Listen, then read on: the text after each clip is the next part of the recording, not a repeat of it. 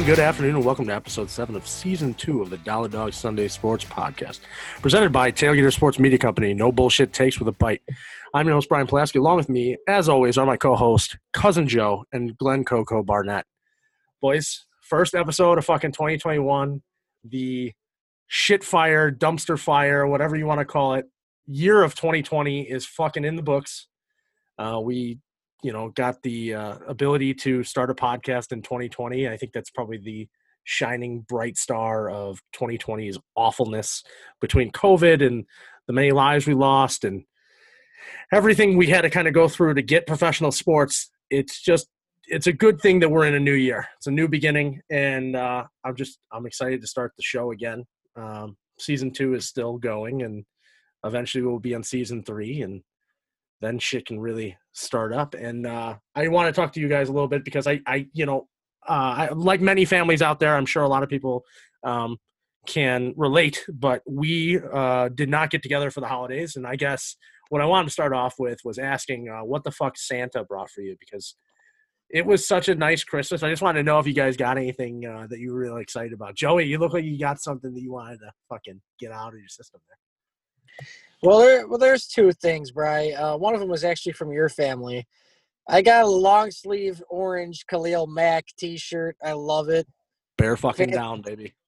Fantastic. These, these both, both of these gifts I'm gonna say are sports gifts. And then the second one I got, uh, my brother Mark got me a T-shirt. It says Robert 88 because Louis Roberts gonna be a fucking stud. I don't care what anybody says. I saw you flexing that one on Snapchat. I think it was Snapchat yeah. or Insta. No, yeah, I saw that. It was Instagram. Instagram. Yeah. Very nice. Very nice. Glenny, Glenny, what did uh, what what were what good graces were you uh were you blessed with this uh this Christmas uh other than uh, you know a, a kid on the fucking way, but you know. Well, I, I was other than these uh, nice turtle beaches that my beautiful girlfriend and uh, baby mama got me. Uh, yeah, just a baby on the way, gonna be a father. That's uh, that was my gift and a bunch of things to put together for the baby. I don't know if it's much of a gift as it is, you know, work to do and fuck God, it's just gonna be a hassle. hey, but, it's hey, worth it. It's oh, worth yeah, it. I can't wait. It's gotta sneak up on us uh, here uh, a lot sooner than we think. You know, already week into uh, 2021 and what a week it's already been. And i'm just uh, excited for what the future has and to become a father. That's what i'm looking forward to to this 2021 uh, year. So my christmas was fucking weird right? So i, I don't get me wrong. You know uh, god bless my parents. Awesome people. Always get me something. But i felt like there was a there was a, uh, a tiktok going around. And i don't watch tiktoks but I, I ended up seeing this one where the girl opens up a couple of pieces of like paper and she finds oh it's something from the mandalorian. And then she opens up again something else. It's like baby yoda. And she opens something else. It's the same like mandalorian shit. So my parents know that i watch the office and i must have gotten at least five or six items related to the office and that was my christmas. I got this wonderful Dundie award. I was very happy to receive. And a very uh, our new i think it's going to be a drop-in for the show but i have uh, that's, that's, what, what she said, said button so that's something that I was very excited to get, and it's just been uh, a good start to the year. I, I think uh, I think this year is going to be the year. I think this is going to be a big year for everybody, and I think we're starting to move into the right direction. But we have a lot to fucking break down today. We've got uh, the Bears sneaking into the fucking playoffs. God knows how. Uh, going to take on Drew Brees and the New Orleans Saints for um, a, chance at redemption in a season which we've seen three teams. We all know those three teams being a team that can't move the ball, a team that can't stop an offense, and a team that puts it all together on a fucking Sunday and decides to beat somebody by 30. Hopefully, we see the third team. I have no idea what we're going to see, but those are the three teams. And uh, I guess we're going to roll the dice and see what we get out of them. We're also going to break down some Bulls basketball. They've been making some fucking noise. Young team under Billy Donovan really starting to make things happen. Uh, and then obviously we got to talk about some some darker topics. We got uh, you know Yu Darvish uh, uh, leaving the Cubs, and we have uh, Kyle Schwarber signing uh, you know deals with with other National League teams, and we're going to talk a little bit about that, and maybe even a little bit of excitement for the South Side. some some some some noise being made in that that department as well, and then we're going to break down a little bit of Blackhawks hockey before we talk about our our 2020 top three moments in sports. So I guess let's let's get right fucking into it, boys. We got the Bears and Saints game tomorrow. Um, I, I, I mean, first off, I, I want to ask you guys how do, how do you feel going into this because you know we got a team uh, in the Bears who has proven to us that they they can win games. I mean, we we were five and one at one point. Uh, you know, this team is eight and eight. It's a confusing season. You you have a, a tale of two quarterbacks. You you started running the ball with a an MVP caliber uh, running back and David Montgomery really turning it on in week six. Uh, is this team ready to take on a team like the Saints who has a dynamic offense followed by some of the, some of the best defensive linemen in the league? Um, you know what? It's uh, it's been a rough year. It's been a weird year for the Bears. I think we had that hot start, and then, um, but in my opinion, I think it's because we played uh, teams that were lesser than us, and then uh, we started getting a tough schedule, and then we just started fucking blowing it. And you know what? I I don't think I'm gonna say this, and I'll say so the day I die. Bears did not deserve to make the playoffs this year. We I, I said if we beat the Packers in this last week, then we will deserve it. We can't just squeak by by the Cardinals losing. I want to win this game. The Cardinals ended up losing, which was in our favor, but we didn't. We got killed. Not only did we lose, we got slaughtered in the fourth quarter by this this Packers team, and it's just a, testament to how bad this coaching staff is. I know a lot of people talk about our defense. Our defense is not as good as it used to be under Fangio. I am not a big fan of Pagano. I think he does that bend don't break defense like Lovie did, but it doesn't work when you don't have a high powered offense. It just doesn't, and we don't have that. And I, I mean, it appalls me that Nagy is going to be back next year, which is what uh, the word is around NFL Network is that Nagy is going to be back next season. And I don't like that. I'm not a big fan of that. I just, I think this is a very poorly coached team with uh, with the talent we have. I think we got some good skill position players. And guys, I don't know about you, but the fact that Roquan Smith did not make the Pro Bowl or the All Pro team uh, also That's appalls a fucking, me because that guy. It's a fucking sham. I know the guy. The guy's stats is outstanding this year. I think Roquan. This is the best year Roquan's had as a Bear. And um, you I know, mean, he, and, near, and he. Go ahead. Go ahead. Go ahead. I'm sorry. It it, it hurts no, me. it's fine. It's fine. I'm going to say him being out for this playoff game against the Saints is going to hurt us. I I don't think we're going to even be close in this game. I mean, as a true Bears fan, I, I I'd like to be positive, guys, but it's just there, there's no room to be right now. We we we squeaked by in the playoffs, and we're playing a very good team in the Saints, and we're missing our best defensive player this year, in my opinion. And I just don't think we're going to win this game, and I think there's got to be a lot of changes made in this offseason. I mean, absolutely. I mean, Roquan Smith virtually um, was the best linebacker in the game this year. Um, you know, you, you, look you look what he was able to accomplish this year uh, with uh, you know a bend don't break defense like we talk about, Joe. I know I know that drives you just as insane as it drives me. Um, but you know, you, you know he, he you know with four with four sacks this year and 98 solo tackles. I mean, this guy was all over the ball constantly this year.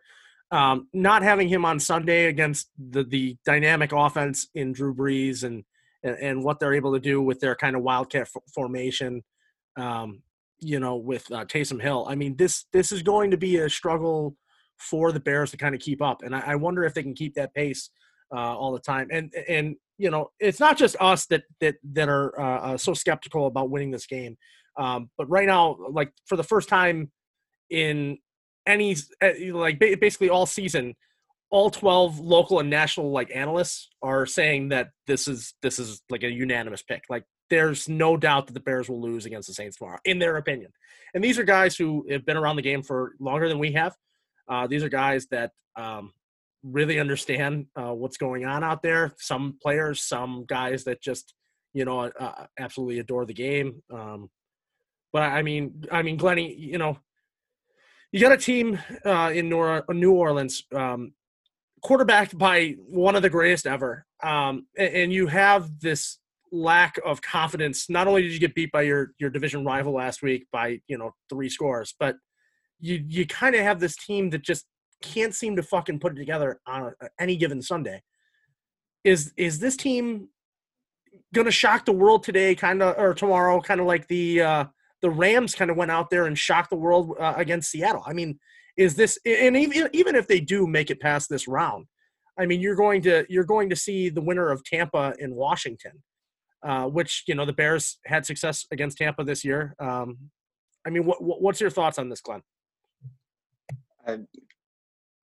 They can't uh, put a full game together. I mean, there's if the offense is working, the defense isn't working. If the defense is working, the offense isn't working. And with huge hits uh, to Roquan Smith in the, on that defense, who's been you know all over the field, like you guys said. I mean, dropping back into coverage, rushing the quarterback. I mean, uh, run, uh, stopping it on the run. I mean, he's been doing it all. Another hit is Darnell Mooney, who has been, who I think is absolute fucking stud. I mean, beating people off the line, making guys like Jalen Ramsey sit there looking around for him when he's sitting there beating them 10 yards off the line to a, you know, not being able to be seen by a uh, Mitch Trubisky, I think it was at the time who was quarterback. But I mean, either way, it's going to be a one-sided game. Uh, it Darnell Mooney honestly has been a, a huge playmaker for us, and lacking that playmaking ability on the offensive side, which is with an offense that already is lacking in general, uh, other than David Montgomery, who's finally getting an offensive line, getting him a push at the line, and we're finally able to see what that kid could do, which we've been saying all year that you know that we need to run through uh, David Montgomery and get that kid going. He's finally gotten going, and it's great to see. I mean, it was scary uh, his little leg injury. It almost looked like it hyperextended last week, and I took a breath, like, "Oh, geez, here we go." You know, like for what the fuck? I said that was the end. That yeah, was the end. I honestly, I, I really honestly thought. thought. it was, but uh, honestly, it, it's it's going to be a blowout game. It's funny enough that we got the Nickelodeon game because it's going to be pretty much a joke like that. how about that, going to be sitting there talking shit about the Bears in his fucking. How about that? Yeah, The I mean, most- it just most- seems so fitting at the end of the season. I mean, like you so said, Joe, fitting. we do not deserve to be here. We absolutely do not, and it's I- gonna it's- be an evident of that when we get fucking beat by three fucking scores plus. Uh, I'm I'm I'm I'm not here here's the thing, boys. Is as much as I've been wrong about the Bears all year, and maybe maybe again I'll just look like an asshole tomorrow, but I don't think this game is going to be a bad game. I think it's going to be a close game because it just seems like everything about this game is is just so fucked up that I think that the ga- game's just going to be fucked up. We all expect it to be a, a three score blowout, and I just I think it's going to be a close game. I think it's going to be won by a fucking field goal.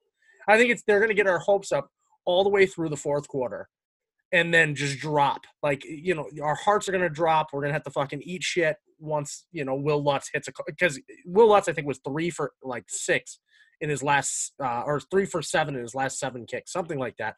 He'll come out on Sunday and just have a fucking like sixty yarder to win it. Like that's how it's gonna happen because us Bear fans want to fucking get all the way to the end and have all this hope. I like like today I, I was telling people uh, that I talked to, there's no way the Bears win tomorrow. But tomorrow, at you know what, what time they play? Noon tomorrow, is it three thirty now? three thirty. Well, at three thirty, I'll have all the hope in the world as soon as the ball's kicked in the air in the Superdome. I mean, and that's just who I am as a Bears fan. I think we all have that that that just you know lack of uh, a reality as soon as the ball's kicked in the air on kickoff, and we're just like maybe it can happen, and then we're either let down or we're not. But I I know that this this game is going to be a blowout unless the defense reverts back to how they were in the in the first half of the season. Uh, when the Bears were five and one, uh, you know they fucking only allowed nine touchdowns in their first six games. These last six games, the they've let up twenty one touchdowns. I mean, you just know the difference is there. So I don't know whether that's just uh, a, a mental thing, uh, a, a, a lack of preparation, being tired, but that big of a jump scares the fuck out of me. And that just means that either something's falling apart or we don't have the right personnel out there. I, I- don't know what that is, but if they can revert back to those first six games that they put together, we will win this fucking game. I, I, that's just a, I think that's a fucking guarantee. I think if this defense goes out there and does what they did in the first half of the season, which I don't know how they revert back and do that, but if they Do we know if Jaylon Johnson is playing yet? Is it is he? I, I know that's been a huge loss. I want to say with three four games he's been out, and that's our secondary has not been looking as uh sub or as great as it's been. And it seems like since that was at week nine ten against the Packers, eight against the Packers. That defense has just been on a downhill slope and can't stop rolling down it. Well, Roquan Smith, Mooney, and Jaylon Johnson were all uh, on on the non-practice list. They were very limited on Thursday. Right. Uh, as far as what we're going to hear now, um, I, I, think it's going to be a, a, game time decision. I'm sure they're going to have to walk them out there tomorrow. I know the other thing that I had to, to, to fucking bring up, just because we're all Golden Domers, is the fact that they actually had Teo uh, pick up his bags and, and pack them, and, and he's on the flight to the Superdome. To see, see Manti Teo dress up for the Bears and play linebacker in this game tomorrow is probably the highlight of the game for me. I think no matter what happens tomorrow, um, I think that's the one takeaway I'll probably have from this game, unfortunately. And I'm hoping that's a better game than what we expect. Um, but but all in all, I, I am realistic at this moment. But like I said, at 3:30 tomorrow, I'm going to be a anything can happen type you know type guy. So I'm hoping though that the Bears can somehow bring that same energy they brought in the first six games of the season and and possibly shock the world, beat a, a good Saints team to move on to a uh, to a game against uh, either you know a young young. I, I don't even know how they made the playoffs. Washington team or a Tom Brady led Buccaneers team. Um, why, why don't we why don't we move on to uh, the Bulls because I because I think that's where we're going to have a little bit more to talk about. I don't know if you guys have been watching these games. I don't know if you listeners out there are still interested in the Bulls. But right now, the Chicago Bulls are hungry. And I haven't seen a hungry Bulls team since the Derrick Rose days. And even then, this team seems different in the fact that there isn't uh, one dominating performer on the court every night. It seems like we're getting dominating performances from three or four different guys on the team every night, which is really refreshing to see. This team only lost by two points last night to the to the you know last year's champions in the Lakers, LeBron and the Lakers, right? If you would have asked me if that game would have been close a year ago with what we had coaching this team and, and the kind of personnel we had on the floor every night, I would have told you we lost by 20. But last night, kind of, I, I, know we lost, but it, it, just it made me realize, wow, this Bulls team is really actually growing. Uh, the offense we're running actually looks like a, a, a well-oiled machine. You've got Coby White starting every night, and that was a, a big issue we had last year with with this Bulls team. Um, Wendell Carter Jr. seems to be coming out of his shell, uh, averaging double doubles like every night. And you've got a guy in Zach LaVine who's been really hitting some important baskets late in games. Unfortunately, he didn't hit the big one last night, but this guy has really stepped up. I, I, I, just wanted to know where your guys' heads are at as far as, as Bulls basketball this year. I, I don't know how much of uh, the games you guys have caught this year. Uh, it's it's been a weird year. They kind of had a quick turnaround, but uh, it seems like the Bulls uh, have a little bit of uh, magic in there, and I think this team's def. I think I'll, I'll say it now on January 9th of 2021. I think this team's a playoff team. I think this team's going to squeak in. I don't think they're they're ready yet to win the big the big fucking show, but I think this team is ready to start making the move and, and get some of that experience in the playoffs. I caught a couple of games with the Bulls. Uh, I watched that first game against the Hawks, which was fucking embarrassing. Um, Brian, I'm listen. I think you're a dreamer, buddy. Uh, so I love Billy Donovan. I think he's a fantastic coach, and he's the reason why I. So all you listeners out there, I don't typically watch the NBA because I'm not a big fan of it, but uh, I, I, do like Big uh, Billy Donovan because I was a big college basketball fan, and he coached the Florida Gators when Joe Keane was there, which I was a big fan of. And um, I think that's the biggest improvement they made. I don't think the Bulls have any talent whatsoever besides Coby White. Um, and Wendell Carter, I don't mind, uh, but I'm not a guy, a Lauri Markkanen guy. I know a lot of people like Zach LaVine. I don't think you've been watching Big Dog. I don't think you've been watching Big Dog. Oh, I, I gotta disagree I just, with you, Joe. I know, I know you guys will, but I just I don't see it. At the end of the day, we're still four and six. We have a losing record. I know there's a lot of basketball left to play. I, I don't think we will be a playoff team. I think they have a lot of work to do personnel wise, but I do That's like Billy fair. Donovan. That's I fair. I I, do- I think being a playoff team is is is definitely it's definitely wishful thinking, but I definitely think this team has the ability to to squeak in as one of those teams. Not to mention Listen, half I- the fucking league makes the playoffs.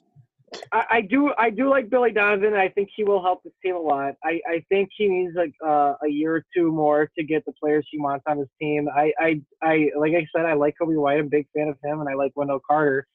I think this Patrick Williams pick was I, I, want to see him a little more, but I think it was kind of a risky pick because he was a sixth man in college. So I kind of with a high pick like that, I didn't know we were going to select a sixth man, and I think it's kind of risky. So far, I don't think he's too bad, but we'll see. Um, You know who else you know, is a it- man it- off the bench in college? Steph Curry. I'm just throwing it out there. I'm saying I think we might have made the first pick in the last four or five years that made sense to me. I don't know if you watch this kid play. He plays physical. He plays great defense. He shoots well, and and he handles the ball pretty nice for a big cat. So I'm just saying, I think Patrick Williams is a great pick. I'll say that right now. That, that's that's great, but I, I, I still like I said, Brian, I, I still need to see more of him to, to make that decision.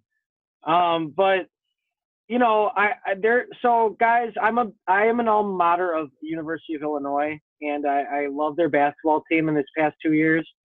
I think if the Bulls were to make a good pick, I think the Bulls will still have a losing record this year, and we might have a decent pick next year. And if we do, I want the Bulls to pick up Ayo Dosunmu from Illinois. I do like that guy. I think he's got a lot of potential, a lot of fire, and I, I like think uh, the Bulls could the Bulls could use another guard. Ayo Dosunmu is a six foot five guard. Uh, he could he could possibly play small forward. Um, so I think that would be a good pick. And you know, as long as we have Billy Donovan, I think the Bulls have potential in the future. I just don't think it's this year. Let's let's talk a little bit about the guard situation we have currently, Joe. So we have Coby White, right? Coby White in ten games is averaging 18 points a game, with four, uh, you know, like with with about five rebounds a game.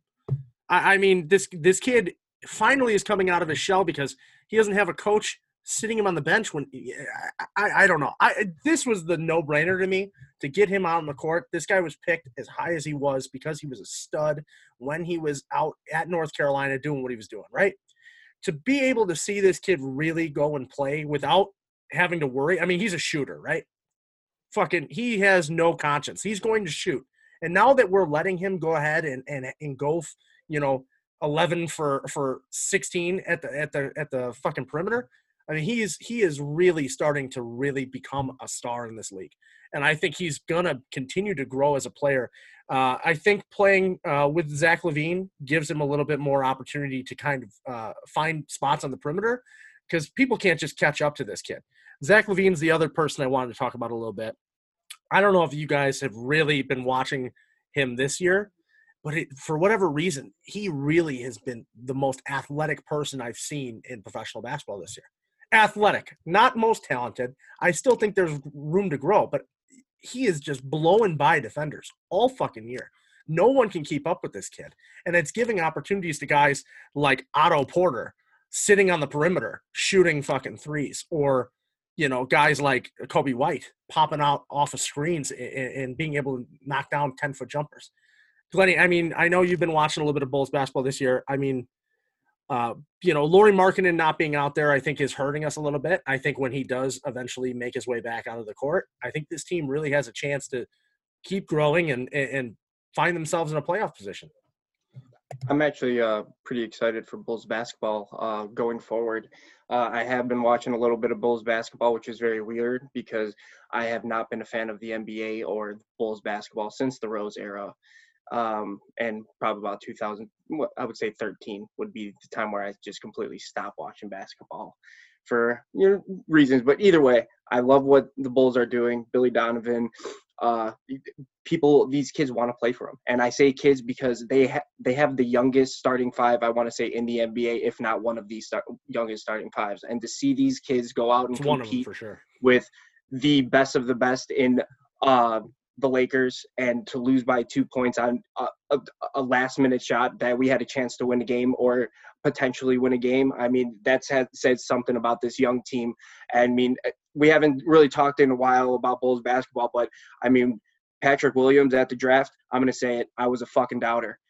did a little Absolutely. homework about it, did a little homework on it, and I sitting there and seeing the praises he's getting from guys like our coaches like fucking Gregg Popovich and sitting there saying that he was looking to trade up for a guy like Patrick Williams said enough for me.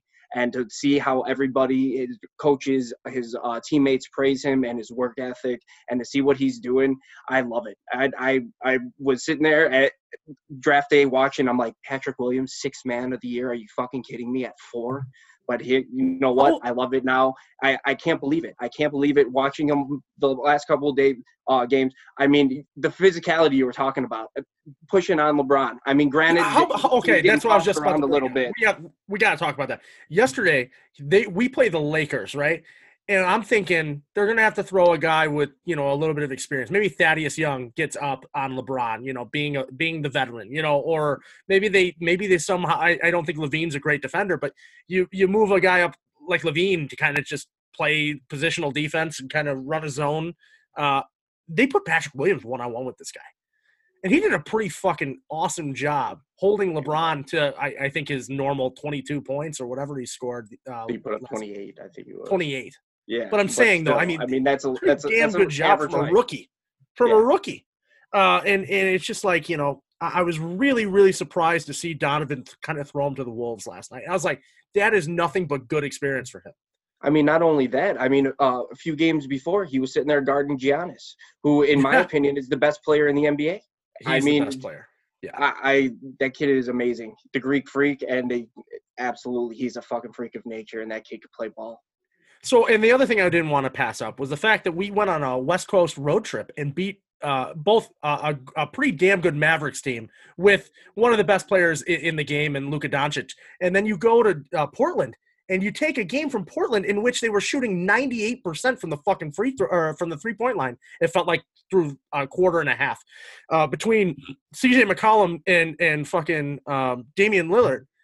I mean, this was a nutty game. I don't know if you guys caught the Portland game, but it seemed like every shot they were taking from the perimeter went in, and the Bulls just kept fighting back, fighting back, fighting back, and it was a very close game until uh, you know Zach LaVine hit a sixty-foot jumper, uh, you know, for for a three-point shot. But this Bulls team is finally bringing people. eh, You know, I, I've noticed the excitement around this team again. It feels like I haven't been this excited for Bulls basketball since the Scott Skiles era with fucking uh, Andres Nocioni. I'm like, that's and that was bad, Oh. bad Bulls teams, right? But it was good basketball that that made you want to watch it. Kirk Hinrich basketball. It made you want to watch it because they were all going so fucking hard. It was hard nosed, effort filled basketball. And I finally feel like we're moving towards it again. You got young kids that are hungry to fucking win. And I think that's what I've been looking for for the last five, six years. And I haven't seen it.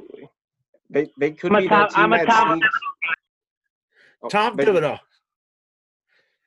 Joey's a Tom Thibodeau guy. That's all he said. I'm a I'm I'm a I'm a big Tom Thibodeau guy because he uh, emphasized defense, which I think the NBA is lacking this year. Play fucking defense, prima donnas. That's all I got to say. I agree with you 100%, Joe. It's the most it's the most frustrating thing about watching basketball now. I mean, it's Yep. just a bad pickup game.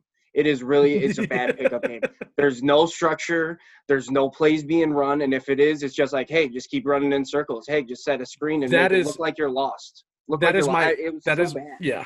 That is my I mean- only complaint about this team though, and this offense that we're running. How many three point shots do we need to develop for Wendell Carter Jr. ever again? Why?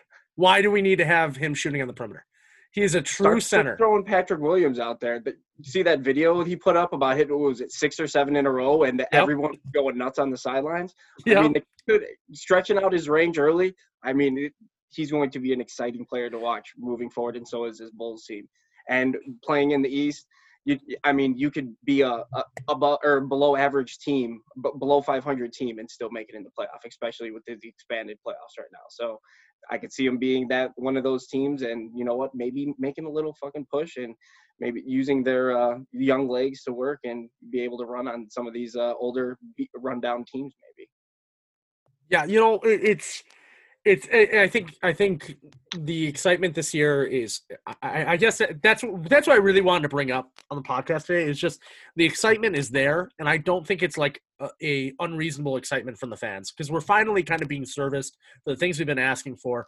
Uh, you know, uh, real draft picks that we keep around and we develop that kind of thing. I think that's starting to happen, and I, I really, really like, um, I really like this coaching staff and what it's so far accomplishing. I think uh, it's kind of, uh, you know, um, you know, what have you done for me lately? Uh, in all sports, it's like that. But for our Bulls, it, it's been a really, really tough journey with some of these teams and some of these coaches we've had in the last few years. So to kind of see things uh, start to shape up, and the fact that we're making, uh, you know, uh, West Coast uh, juggernauts like the Lakers, uh, you know, play a really tough game through four quarters, that excites me. Um, true growth from young players. So let's let's we're beating a dead horse now. Let's move on to uh, the the Cubs shit. Which Glenny, if 2020 was a dumpster fire, for 2021, I, I, I think the Cubs are starting a, a new fucking shit show. Uh, we gotta first first thing I gotta ask you. How in the fuck doesn't Tom Ricketts, after the 2016 World Series, with three or four young core pieces in his you know in his grasp, not go that we should lock these guys up for fucking multi-year deals, for night you know for nice contracts. I'm not talking like you know Bryce Harper deals where you're going to pay him till he's 60. But, you know, there's got to be some kind of, of, of thought going through Cub fans' heads about the management of this money that was give that was kind of had and lost from 2016 till now.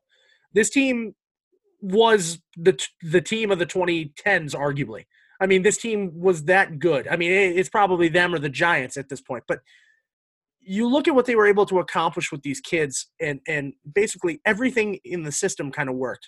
Uh, your your rookies came up and they were stars. Uh, you had free agents having career years. This Cubs team had everything going for it, and now it seems like everything's fucking unraveling at a stellar uh, fast pace. You're going to lose Darvish uh, in a trade to the Padres for uh, honestly, a, a, very average right-handed pitcher and and a few prospects that may pan out to be something, but not even in their top ten. Um, you look at Kyle Schwarber signing to the Nationals for for ten million dollars. I just want to know what you think about those two things happening and and the lack of servicing of of fans and the lack of servicing the city by not signing a guy like Kyle Schwarber, who did all that he could for you in that 2016 World Series, has been a solid player since that year. Where's the money? Why why wasn't this guy offered a seven million dollar contract? Even if you're going to give him a team friendly deal, why wasn't this man offered a seven or eight million dollar contract for a year of play? I wish I could tell you. I know I've expressed my displeasure in that already. It, that's when I knew the downfall was on its way. And you, you don't have, you know, seven, eight mil to pony up for a guy like Kyle Schwarber, who you drafted, who you, or that brought up that guys love to be around, that put a ball on top of a fucking uh, scoreboard in right field, who had made huge plays in uh, 2015, 2016 fucking playoff runs. I mean, he he's a, a, a huge name in Chicago sports. I love Kyle Schwarber. Uh, I wish him everything the best uh, going on to the Nationals, and I hope he has a fucking career year, and I hope he gets signed to a huge fucking deal. And I mean, just as a fuck you to the fucking Cubs, I am so fucking pissed off. Uh, Tom Ricketts, fuck you. You're a fucking cocksucker. Build up a fucking amusement park of Wrigley Field instead of going for more fucking World Series and winning fucking rings. I'm pissed off. And the fact that you blatantly lied to every single Cub fan out there by sitting there saying, you know, soft rebuild, you know, it's not just blatantly lying to us, to our faces, and then going off and giving away Yu Darvish for a broken fucking, uh, fuck, I don't know, broken fucking uh, way, water dispenser way, and yeah. fucking, you know, a bag of fucking uh, broken baseballs. I don't know. I'm so pissed so, off. So, right so, I'm sorry if you look if you look at the deal, I, have looked at this deal multiple times. I don't think the Cubs got completely fucking fleeced like I did originally. When I looked at this trade, I go, they're they're eighteen year old fucking kids that could pan out. You know, they're, just, they're, that's like, they're, we're like on a five year plan right now. And I know. Right now, I, our five year plan is like in Big Daddy, and that's don't die. And right now, we are dying as a fucking franchise. Yeah. We are the modern day fucking Baltimore fucking Orioles. You know, yeah. I mean, we are going to be fucking dog shit. I, it's it's going to be frustrating to watch again. And the fact that they they couldn't even Yu Darvish found out over social media. That's how much they are fucking sitting there pissing on these fucking players. People are fucking finding out over social media. This guy had no idea this was fucking coming, and he loves Chicago and expressed his love towards Chicago with multiple. Uh, since he's been here, uh uh, uh, multiple the last few years, you know, and it just the yeah. fact that he finds out like that, it's just it's heartbreaking to see, and that this is how the you know the world works now. You know, you find out things through sh- social media, whether they're fake or fucking not, and it's just it's fucking unbelievable the fact that this is happening now. And I, I, I don't know as a Cub fan who's happy what what's with what's going on, and I hope stand as one because I mean I I send a message to the Ricketts family as a fuck you and I just I'm I'm pissed off as a fan because we're not on a you know a two year, three year kind of rebuild where you know we could sign some free agents possibly and acquire some money. We're on like that five to ten year fucking rebuild. we're yep. back in fucking 2007, 2006 when we're fucking losing uh, 90, but, 100. But, okay, okay. Before, but, but I'm gonna have you pump your brakes. This is the way I took this trade. No, you're not wrong. I I mean there's it's it's it's reasonable reasonable to be upset. So this this team is obviously not a, a, a small market team. This is a team that uh, consistently will will carry sixty thousand fans, and you know I don't know what the capacity is at Wrigley, but it's the fans. The fans will be at in the stands every summer, every year, no matter who you have out there. And I think they know this, and they've always known this. And unfortunately, after the 2016 World Series, I think they were going to ride the wave and try to, you know, invest in the fan experience in order to continually make money. It was all about the almighty dollar. So now you, you get a pandemic that you can never, you know, you can never account for uh, something like this, right? And I, I think it just bit him straight in the ass. But the thing that I don't understand is when you move a guy like Darvish and you're saving the 59 million, right, for this upcoming year, uh, you know, and and you're not going to have to pay this guy throughout uh, whatever the the rest of his six year contract that he signed uh, and the in you know the the Padres are gonna you know uh, you know retain whatever's left of that um, that contract, and it, I just have trouble with this, right? Cub fans have constantly told me how happy they are to have been uh, managed and owned by by the Ricketts family, and how great they've serviced the fan base, how great uh, going to Wrigley Field is now and how exciting the team's been for the last five, six years, seven years, whatever you want to say. I just don't understand how people can reasonably not go, hmm. After they pulled the stunt with Marquee Network, right? And they told fans that they would have to have pay per view services in order to watch their favorite team play that they've been watching for free on public television for the last 70 years, 60 years how do people not go and turn their backs on these guys and continue to accept the behavior that that has basically caused them to go into another rebuild? And it's the reason why theo epstein fucking tucked his tail and ran too because there's nothing to be saved there. They know there there's there is more to this story and i'm sure it'll all come out eventually but this team is in major financial trouble.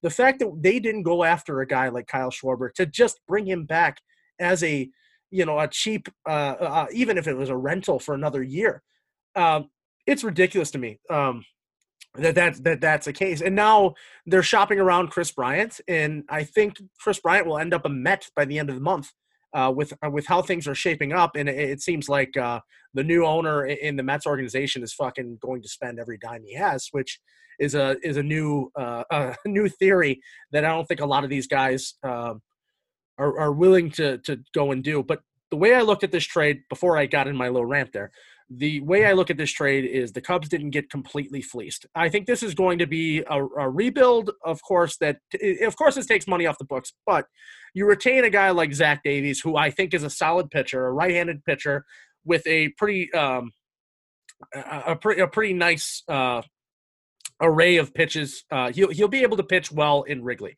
Uh, I, I, think he's a guy that uh, will, will be able to to win games for you. As far as the prospects goes, I think the the Padres were just in the driver's seat. I, I, you know, they knew that this money was was money they needed to get off the books. They knew that uh, they wanted to get a guy like Darvish so they can continue to beef up that team that seems like a, a, a possible World Series contender this year. But the most important thing the Padres knew was that they didn't have to give up anybody in their top 10 to go ahead and get a guy who's a top of the line starter, a Cy Young candidate. Uh, so I don't think the Cubs got fleeced, but I do think that this trade is obviously won by San Diego. But I don't think uh, the Cubs are nearly in as bad of a place when they lose Darvish as they're gonna be when they end up having to lose. I think both Kris Bryant and uh, possibly a, young guy like Nico Hoerner or Willson Contreras. I, I just I don't think those guys stick around if they really do truly go into a rebuild like that. Um, and and that's what I think uh, the the fan base is going to either have to, and this is what I, I I actually suggest to the people out there that feel outraged, like yourself, Glenn, like the rest of the Cub fans out there, don't go and buy into what they're trying to do right now. If you truly are upset about what this team is trying to accomplish or what they they keep telling you lies or, or whatever it is, whatever kind of scam they're running out there with the marquee network and all that shit, don't go out and subscribe. Don't fucking protest. Don't buy marquee network.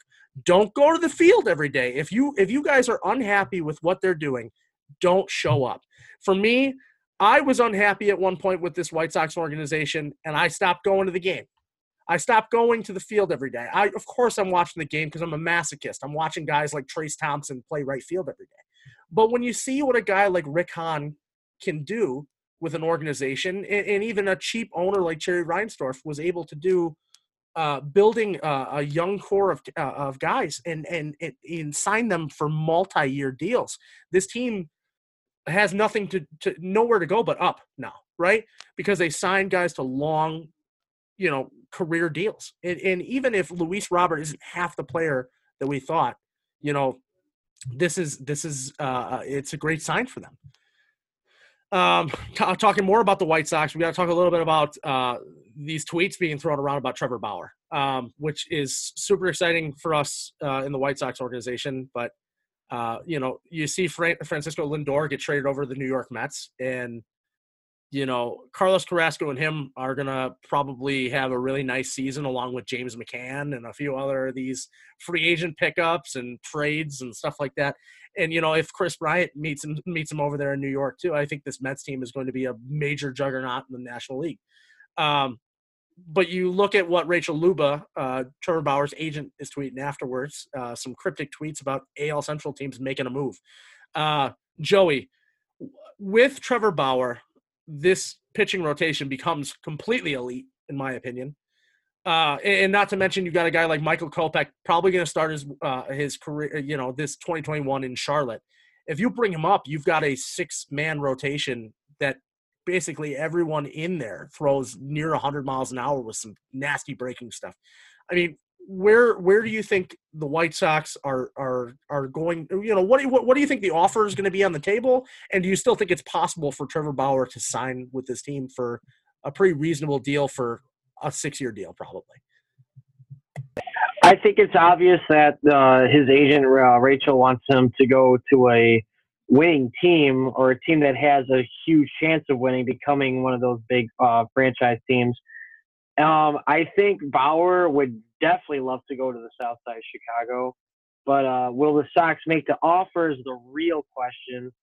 And I just don't see Jerry doing it. Um, I think Rick Hahn, I mean, hopefully, in my opinion, I think Rick Hahn would like to get the guy like that on the team.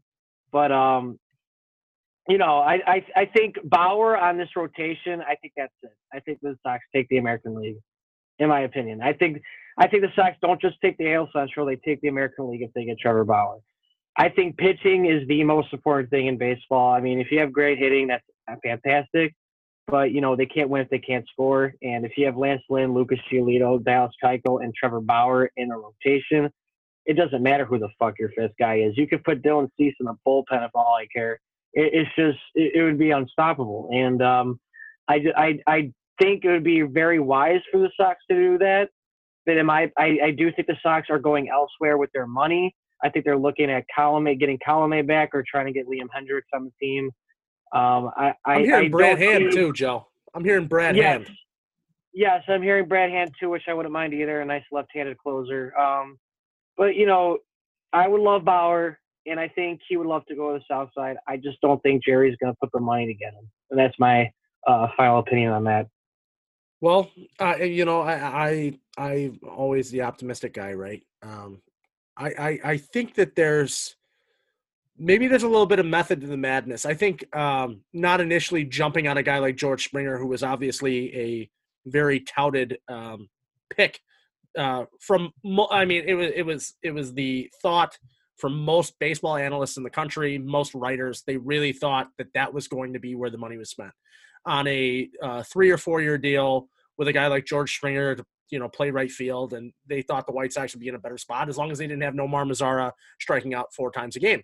So when they when they kind of threw that out there, that was where my head went, especially with the AJ Hinch, uh, you know, uh, rumors on coming, you know, as a coach. I really thought that that was going to be where they spent the money. But you know, as time went on, you're looking at you know a guy like Trevor Bauer who's kind of you know basking in the glory of not signing right now. I think he's getting a lot of what he wants right now, which is intention, and I think he wants uh, the ability to kind of market himself and continue this you know this new era of social media and athletes, uh, YouTube channels with athletes, things like that. Let me blog my life. Let me blog my decisions. It's kind of like the LeBron. I'm taking my talents to South Beach shit. You know, it's all uh, it's all cut from the same cloth. But you look at a guy like Trevor Bauer last year, uh, being able to do what he did, 100 strikeouts in 60 games. You know, and, and not to mention, you know, the guy the guy had you know 11 games he started in, and you know basically averaged 10 strikeouts a game. Um, with a 173 ERA, he was easily the best pitcher in the National League. So you bring him back to the American League after having, you know, a couple of career years in Cleveland, back in the same, you know, division. I, I think this guy can really do some damage. I, I'm really, really thinking that the White Sox can, can kind of swing a deal with Trevor Bauer here. I don't think that we're going to be able to lock him up for a very long time, but I think this could be one of those kind of Yasmani Grandal three or four year deals for some big cash. I think that they're they're really considering doing that. Uh, I think they're trying to kind of line their ducks in a row here. I think you need a closer before you can go ahead and and definitely sign this guy to a big deal. I think you need somebody to close the, the, the back end of the bullpen. And I think Garrett Crochet, although being a guy that that could absolutely do that for you, I think they're eventually going to move him into that starting rotation.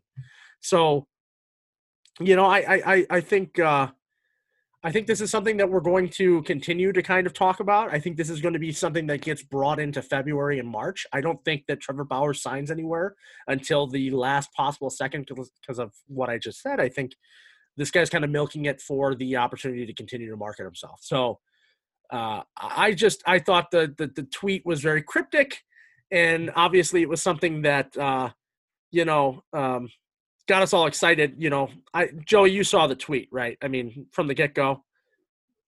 Um, so you know, you know, she's she's trying to kind of stir the pot, but I think that's kind of what this whole thing is right now. Um, you know, she said, "LOL." That being said, now is the perfect time for one of the central teams to just say "screw it" and go for it.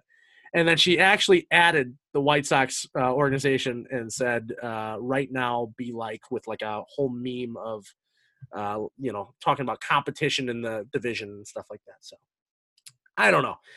It's going to be exciting either way to see where um, this team decides to go with that money. There is some money to be spent, and we were promised it would be spent. So I hope it gets spent in the next few weeks here, so I don't have to keep talking about it let's talk uh, about the last segment, which is our top moments of 2020. We have three uh, of our most um, cherished moments of 2020, the most fucked up year in the history of years. Um, so I, I, I, know it's hard, boys, to kind of pick and choose the uh, most important moments of our 2020 as far as sports goes. But uh, Joe, why don't you start with your number three and give us a reason why uh, you picked that as your top in your top three of uh, uh your sport mo- sports moments in 2020? Yeah, so um, I got two moments in the top three that are Chicago, but uh, I'm going to keep this number three outside of it. And it was that uh, Kyler Murray pass to DeAndre Hopkins in the end zone, the Hail Mary. I thought that was one of the most special things I saw this year.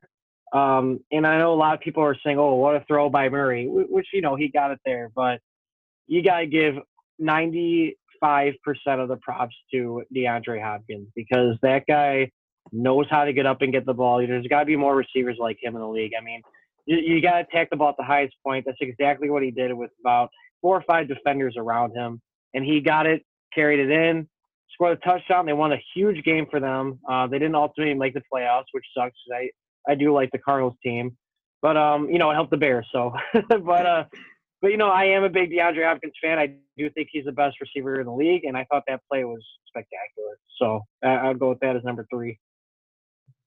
That was Joe's number three. Glenn, your number three for the top three moments of sports in 2020. I went with um, it's kind of like a more heartfelt one with uh, was the picture that I saw of Ryan Newman walking out of the hospital with his two girls uh, by his side uh, three days after a very very sc- scary cr- uh, crash at the Daytona 500. Uh, for you uh, dogs out there that don't know, I'm a huge huge NASCAR fan and watch it every single Saturday Sunday, whether it's Xfinity or Cup Series. So I'm a big big fan. But watching that last February uh, very very scary moment after leading in the last lap just gets absolutely flipped and kind of pinballs and ends in a fiery wreck and has no memory of it you know three days later uh, walked out with his girls three months later he's back racing in the cup series i mean just great story and uh, just beautiful beautiful moment that i uh, really really liked uh, to, to see absolutely yeah no no i mean uh, and and and for you guys out there that want to hear more NASCAR stuff, let us know because I know Glenny would love love to lay into some uh, some NASCAR knowledge. Oh, yeah. Um, but um, my my number three, I, I you know what guys, I really I really struggled with this because I had a lot of moments. Ironically, in the worst fucking year of years, we had a lot of really really great sports moments. So I, I took some time and I thought about it a lot, and I think my number three would have to be Luis Roberts' debut uh, against the Twins. I felt like we heard so much about this guy coming into this season, and of course, the rookie has to fucking start his first year ever in the worst year uh, with everything going on as far as COVID and, and, and you know, the constant concern of, of, whether they were playing or not.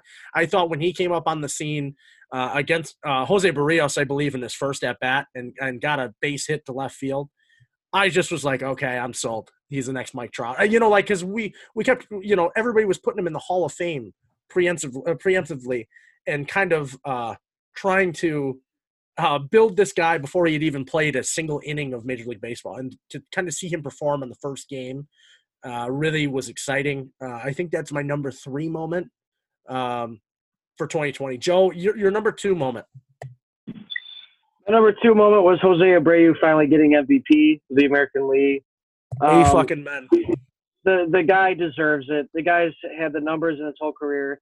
And you know what, ladies and gentlemen, watching sports, all of you guys fans of these piece of shit fucking players because they they like to get out and tweet and they like to be flashy around the camera and that's how you guys know them because they're funny.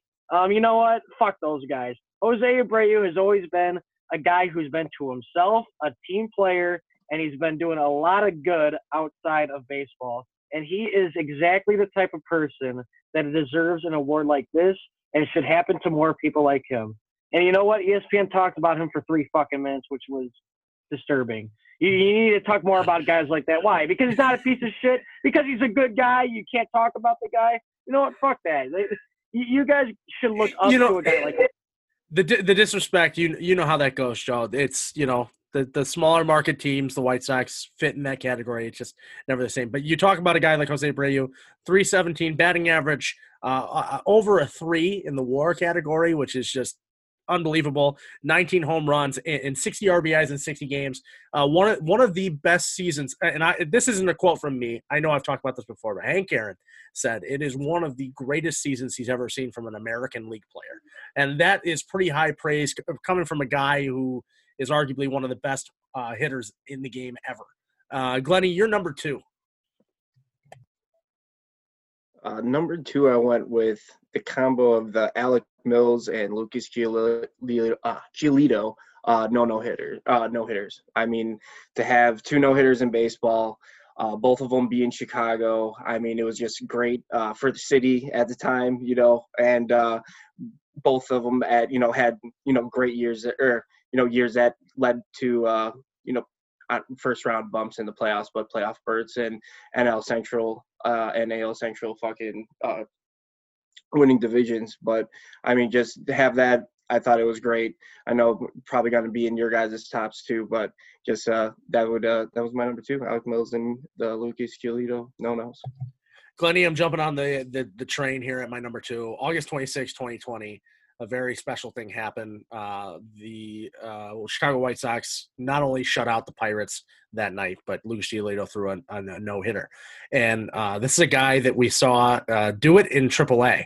I believe AAA, maybe Double A, but he was a you know he threw a no hitter as a minor leaguer, and we all knew the hype around him uh, coming from the Washington Nationals, and to kind of see him come into his own after the unbelievable season he had after having one of the worst seasons in professional baseball as a pitcher.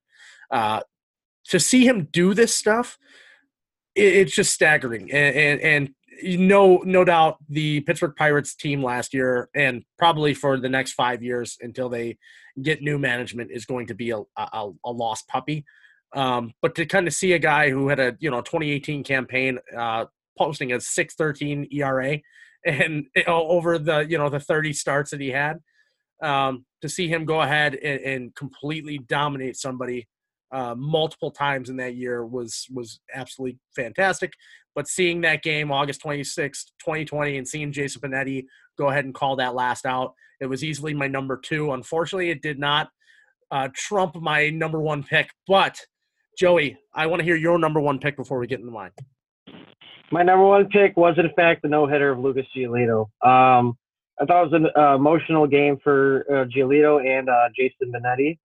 And uh, you know what? I thought, like Brian mentioned, you know, he comes from a 2018 season with uh, as one of the worst pitchers in the American League, and then um, he comes back uh, two years later in a pandemic-riddled season and just dominates the Pirates. And I know, I know the Pirates aren't that good of a team, but you know what? Any Major League Baseball team is a Major League Baseball team, and the fact you get a no hitter is just it, it, the odds are just insurmountable. And it's uh, the fact that he achieved that after having that struggle of 2018 is very special for him and for White Sox fans. And I think we got a future ace in our hands with this guy.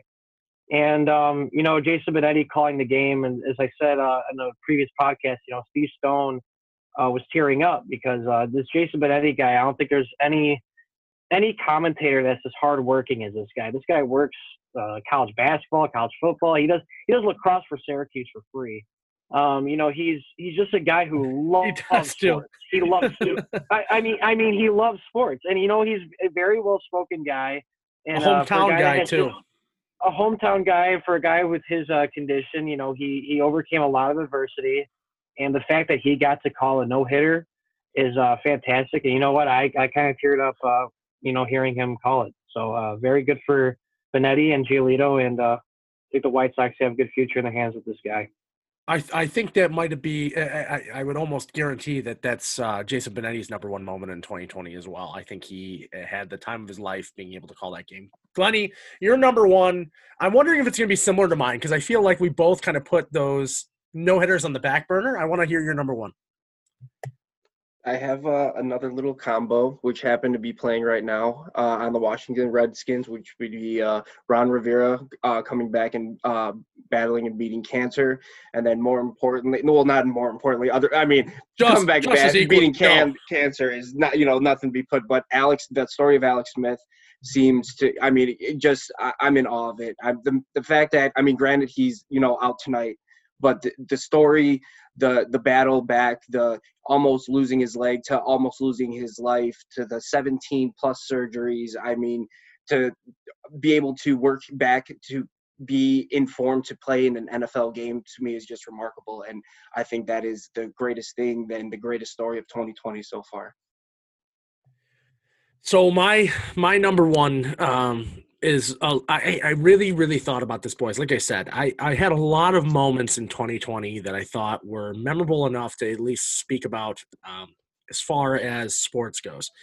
Um, and my my number one goes a little bit deeper uh, than just sports in general but i i, I am genuinely um, not only impressed, but I, I thank the world for somehow coming together and being able to bring us sports. I think that was my number one moment was the fact that we were able to somehow put together both a professional basketball or uh, both everything uh, everything uh, a professional basketball season a professional hockey season a professional baseball season and a professional football season during one of the scariest times in American history in recent American history with 372 deaths to this day COVID-19 uh, wreaked havoc on many lives in this country and the fact that we were able to come together and be able to sit down and watch a game in the middle of June and July during one of the hardest times. It was really, really, really something that I think absolutely trumped all my other all my other picks. I, I thought about it long and hard, and to be able to go ahead and have these kinds of moments, and the fact that we had the ability in in this great country of ours to have uh, uh, the opportunity to talk sports and be able to bring a podcast like this to you guys in 2020 that was my number one. Being able to be a part of dollar dog sundays every sunday during this time has been my number one moment of 2020 and um, I, I continue i hope we can continue to do these kinds of things. I want to absolutely uh, make more of uh, more out of this. I, I, you know, we thank you guys every week for listening to us, and giving us the time of day uh, to listen to three guys, three washed up guys talk about sports every week. Uh, and it, it, really makes a difference uh, to, to hear you guys are enjoying this kind of stuff. Um, and we're going to continue pumping it out and we're going to do a lot of exciting things in 2021 we've got some plans we've got some uh, some events possibly in the near future that we're going to be putting together so we can uh, both get to see you guys uh, out, out in public uh, maybe even get a few beers uh, depending on how potent this uh, vaccine vaccine is. But uh, we're really looking forward to 2021, and, and, we can't wait to share it with you guys. Um, guys, I, am I'm, I'm gonna have you guys make a few uh, ending comments here, and then I'm gonna fucking wrap this thing up because this has been uh, a pretty long episode here. I just want to say uh, thank God for sports. Thank God for Chicago sports. Uh, Chicago's the greatest city in the world. Uh, White Sox made playoffs, Cubs made playoffs, Bears made playoffs. I know it was a squeak by, but you know we got a pretty good uh, Chicago sports going on here. So uh, and Notre Dame also made the Final Four. So you know it's been a pretty good year uh, despite the pandemic. So we you can't help but love sports. So we, we love bringing it to you too. I mean, absolutely well said by both of you, Brian. That was brilliant, brilliant number one. I mean, couldn't have said it better. I mean, that was fantastic. Uh, I mean, you said great too, Joe. I mean, the success in uh, Chicago sports this year was great. De- uh, despise, you know, 2020 being what it was, and you know, thank God we are in 2021, and you know, hopefully there's nothing but you know rainbows and butterflies ahead of us, and the the fact that we were able to sit here and come and bring you guys sports every single uh, Sunday, Saturday, sometimes during the week. You know, I mean, this is uh, a lot of fun, and I'm very very uh, thankful to be able to do this with you guys. And it's just it's a blast doing it, and it's I can't wait to, see what uh, the sports of 2021 has in store for us, and to can't wait to come back next week and do another show with you guys. Yeah, we're gonna we're gonna fucking we're gonna do a lot of fun things in 2021. I've I've already got some things that I gotta even fill the boys in on. You guys are gonna be excited about some of the things we're gonna be bringing in 2021.